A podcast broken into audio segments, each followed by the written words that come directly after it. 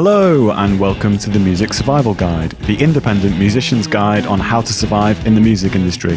My name is Joe Sage. I'm a producer and mix engineer at Nevis Audio, and I am joined by Phil Salter, a mixing and mastering engineer with Vortis Sound Studios. Joe, how are you? How are you this week? I am in pain. Oh, Is there? I did not know this. So today is a Thursday, and on Monday, um, my girlfriend managed to convince me to run a 5k. I am not a runner. I am in pain in places I didn't think you could get pain from running. It's, how is it in the shoulders? I don't understand. Um, well, it depends. Who? Yeah, but you know, she's uh, she did a half marathon earlier in the year, so she's a good runner. So it wasn't like oh, you know, a casual run and a bit of a walk. It was it was like a like it was It's an intense 5k. it was at it was at a solid pace. Um, so yeah, I'm mostly in pain, but apart from that, music wise, I'm I'm good. Working on some very exciting things. How are you, mate? You, you need to do park run, by the way. I really don't. I don't want to become one of them people. Become a park runner. I'm a park runner, or I was until March. Maybe, maybe when we do episode 100, we could do it as a run. No, no, All right. please, no. I'd be horrendously out of breath. I'm, that's not. That's like the worst idea. Anyway, um, I'm I'm good. I'm really good. Yeah, everything's fine here. Um, it's end of April as we record. It's raining outside. Typical. End of April, mate. You've been living in lockdown too long. It's end of August. It's the end of August and it's raining. It's a typical British summer. Every, the birds are hiding in the trees. Mm. But anyway, on more positive things, what are we going to be talking about today? Vinyl. Everyone Oh, yeah. loves vinyl, don't they? It's the. I was going to say it's the future. It's the past, but it's also the future. you picture the scene. Your your your doting fans are there, and they get some crisp vinyl, fresh from the press, with your band's music on it, and they put down the needle and they go and sit down and they experience your music. That's Hmm. the dream. But is it actually a good idea to get vinyl at all?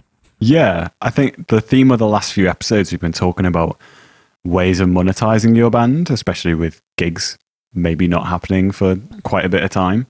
And I think vinyl is one of the ways that you can monetize it, but I would say a lot of people find it a complete and utter money pit. So we're going to try and give some tips on how to have a successful vinyl release and hopefully make some money from it.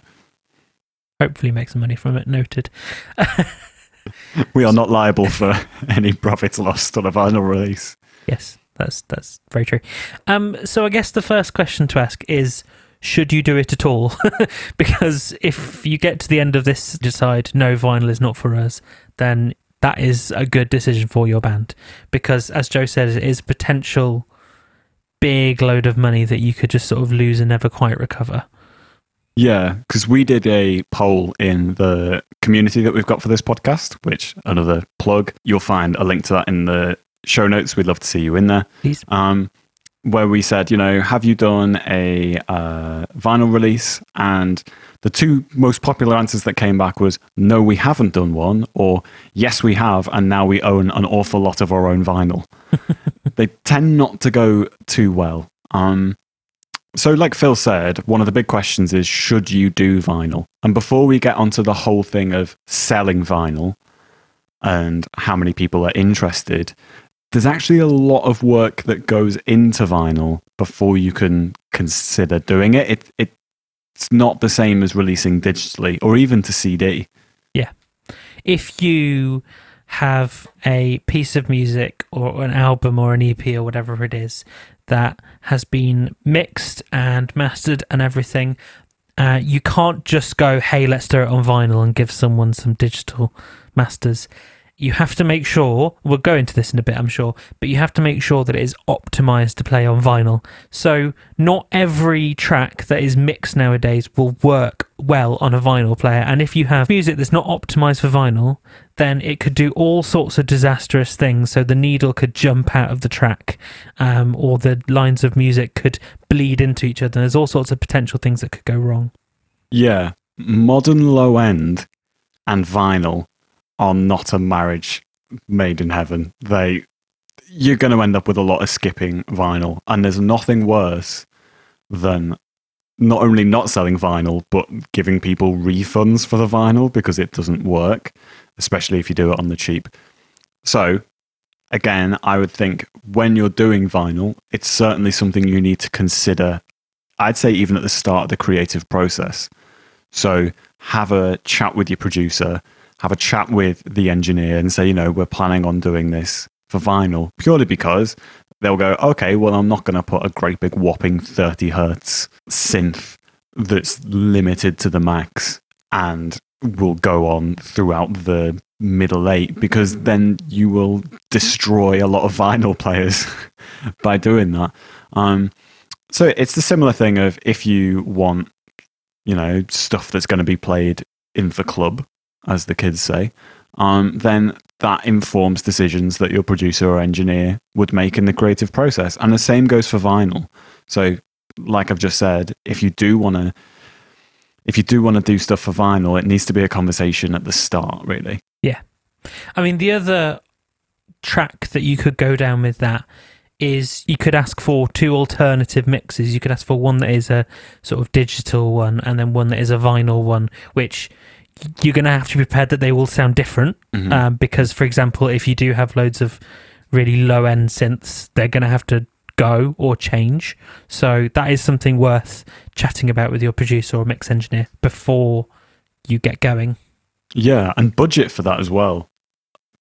I've done vinyl mixes and they tend not to come included as just the standard thing. It's not something I don't think you can turn around and just expect as a free extra because a lot of work goes into making something sound great on vinyl. So if you want a good end product, you've got to expect a budget for it. Yeah. And if you are producing your own music and you're kind of going to a mix engineer and you're hoping that you can get a vinyl version and a digital version, as it were, just one quick sort of production note that I do happen to know is if you have decided that you want some really bassy things on the sides of your mix, that isn't going to work. All your bass information fundamentally has to be down the middle. So if you're um, recording with that in mind, that is a really helpful thing to know as well. Yeah, and I think that also leads quite nicely into bringing professionals into it. We're big advocates of doing stuff DIY, and if you want to make a fully home release, that that's great. Go for it. But it's going to be a really difficult thing to get a good vinyl production and mix and master that's going to translate really well onto all speakers.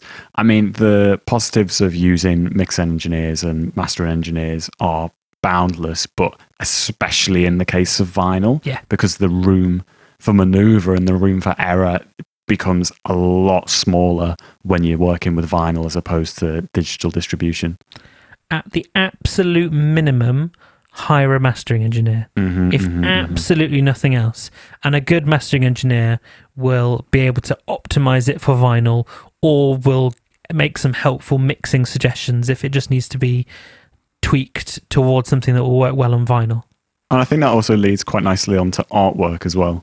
So not only when people are they buying vinyl do they want it to sound great because it's a it's a big investment and work well on their vinyl playing systems, they also want something to look at as well. Mm. I think that for me is a big part of the vinyl experience. I can't speak for Phil, but when I listen to vinyl, I get the sleeve out and I want to look at the different artwork and look at the credits and maybe read the lyrics. Maybe there's an inside leaflet and all those kind of things. And I think that's something you definitely have to consider.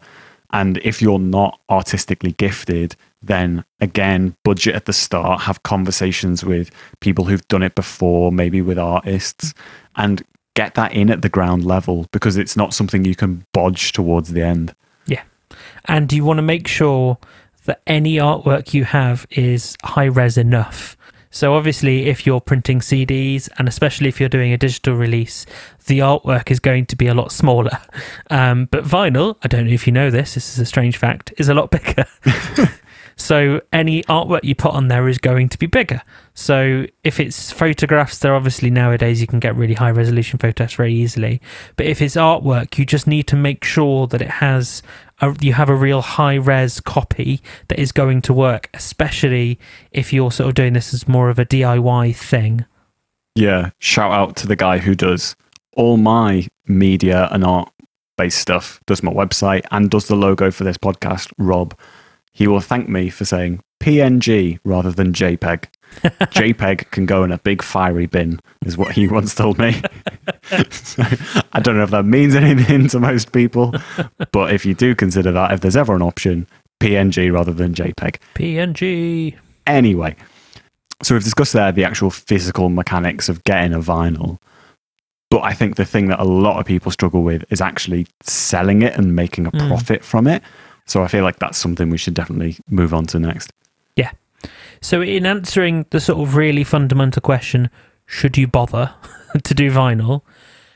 I think a really good place to start is to go, do you have a big enough following to sell to shift this stuff? Because if you have a hundred fans, they may be really dedicated fans, but don't expect to sell a hundred vinyl to each each and every one of them. Not every single one of your fans is going to want to buy the vinyl. Sorry, that's true. Um, so you just need to have go in really clear headed. I think a really helpful gauge of these things is looking at any merch that you already have.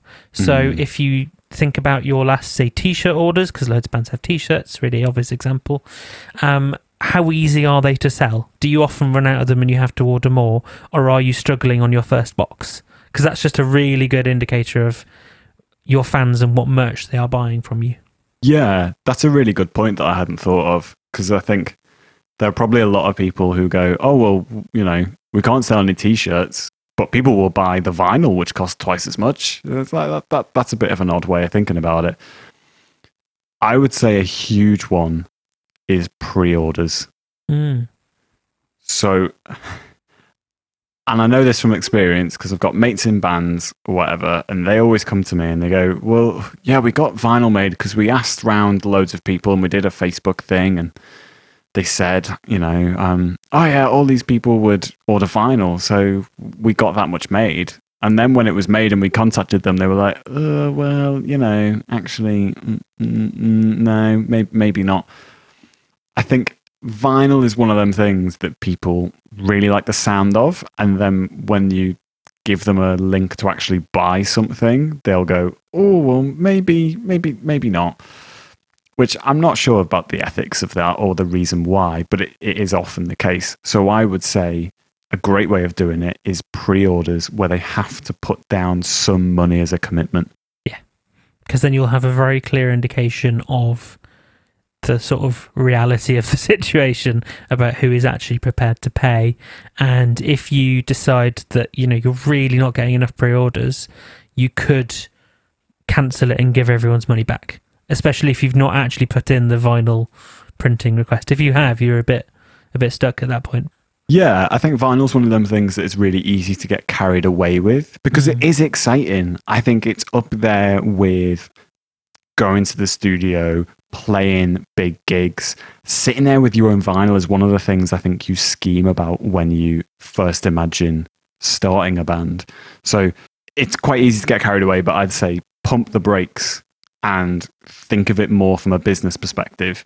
Even if it's just a case of, I don't want to make a loss on this, which I know a lot of people will be doing that. I think that's their approach to, to music making in general is as long as I don't make a loss, then, you know, it's great. I've done this art. Some people are interested. Some people have got a physical copy of it. Fantastic. But I'd say pump the brakes and make sure you're getting some pre orders in with money commitments before you even think about printing. Yes. Um, you need to think of this is just a general point to make. You need to think of your band as a business. And if you're thinking of it as just a bit of fun with your mates, that's great. I'm not saying you shouldn't, but be careful when you start committing money to things that you want people to buy because you could end up spending a lot and not getting any returns on it. Another way, and we were talking about this in previous episodes, is a subscription model. So, vinyl, especially if you want to make it good, can be a quite high ticket merch option. It's probably more than, say, some of your fans might be willing to do. But if you kind of were to phrase it as well, for, for this amount of money, over a few series of months, then you get a vinyl included. And again, we were talking about this is a great way of getting people involved in your Patreon, or if you want to move people towards that thing of like, well, if you sign up for 12 months, then you get this free vinyl and this other free merch. It's another way of pushing people and funneling them towards what what we like to call like the gym membership model. the gym membership model.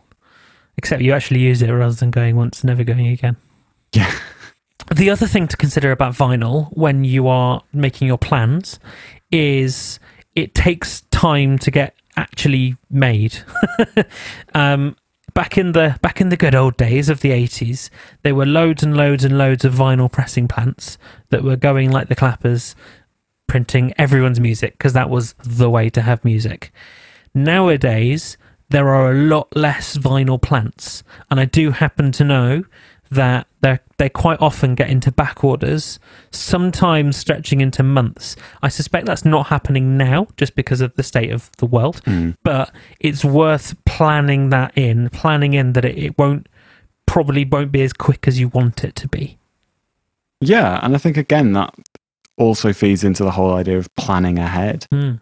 So another thing with vinyl is can you offer anything different that they can't get elsewhere? We've talked about this element of exclusivity.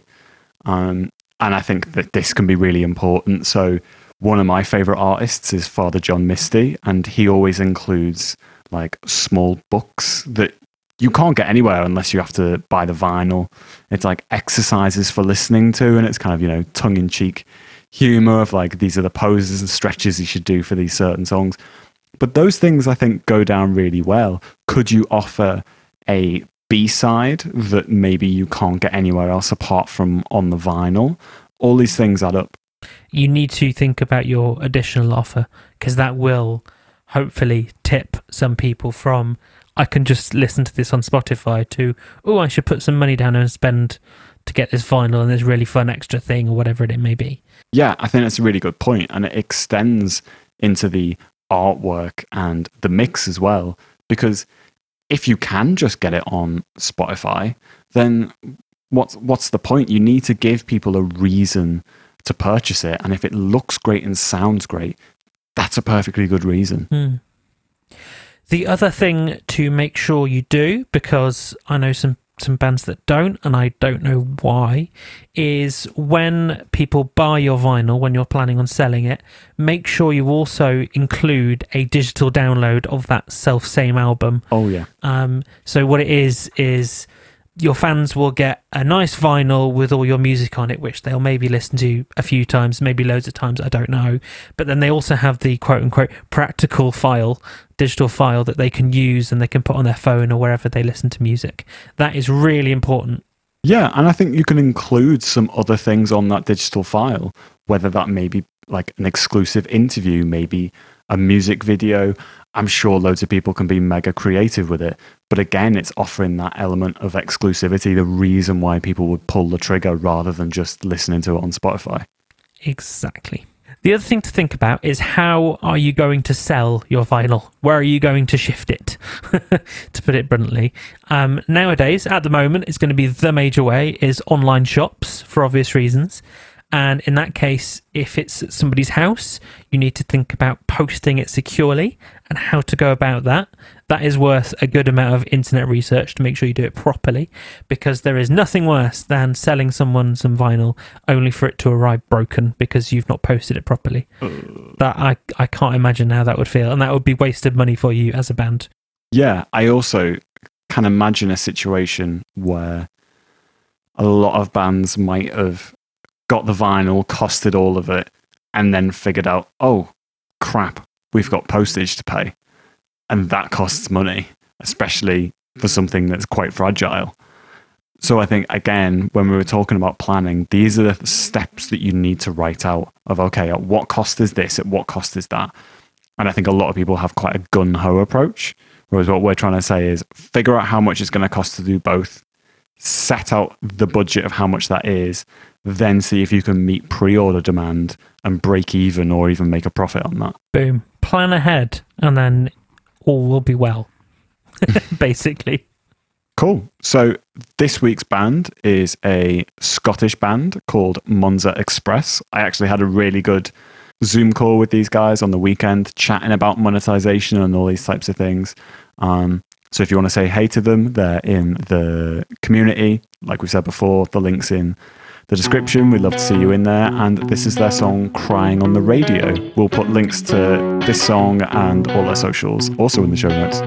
So uh, until next time, it's goodbye from me. And goodbye from him.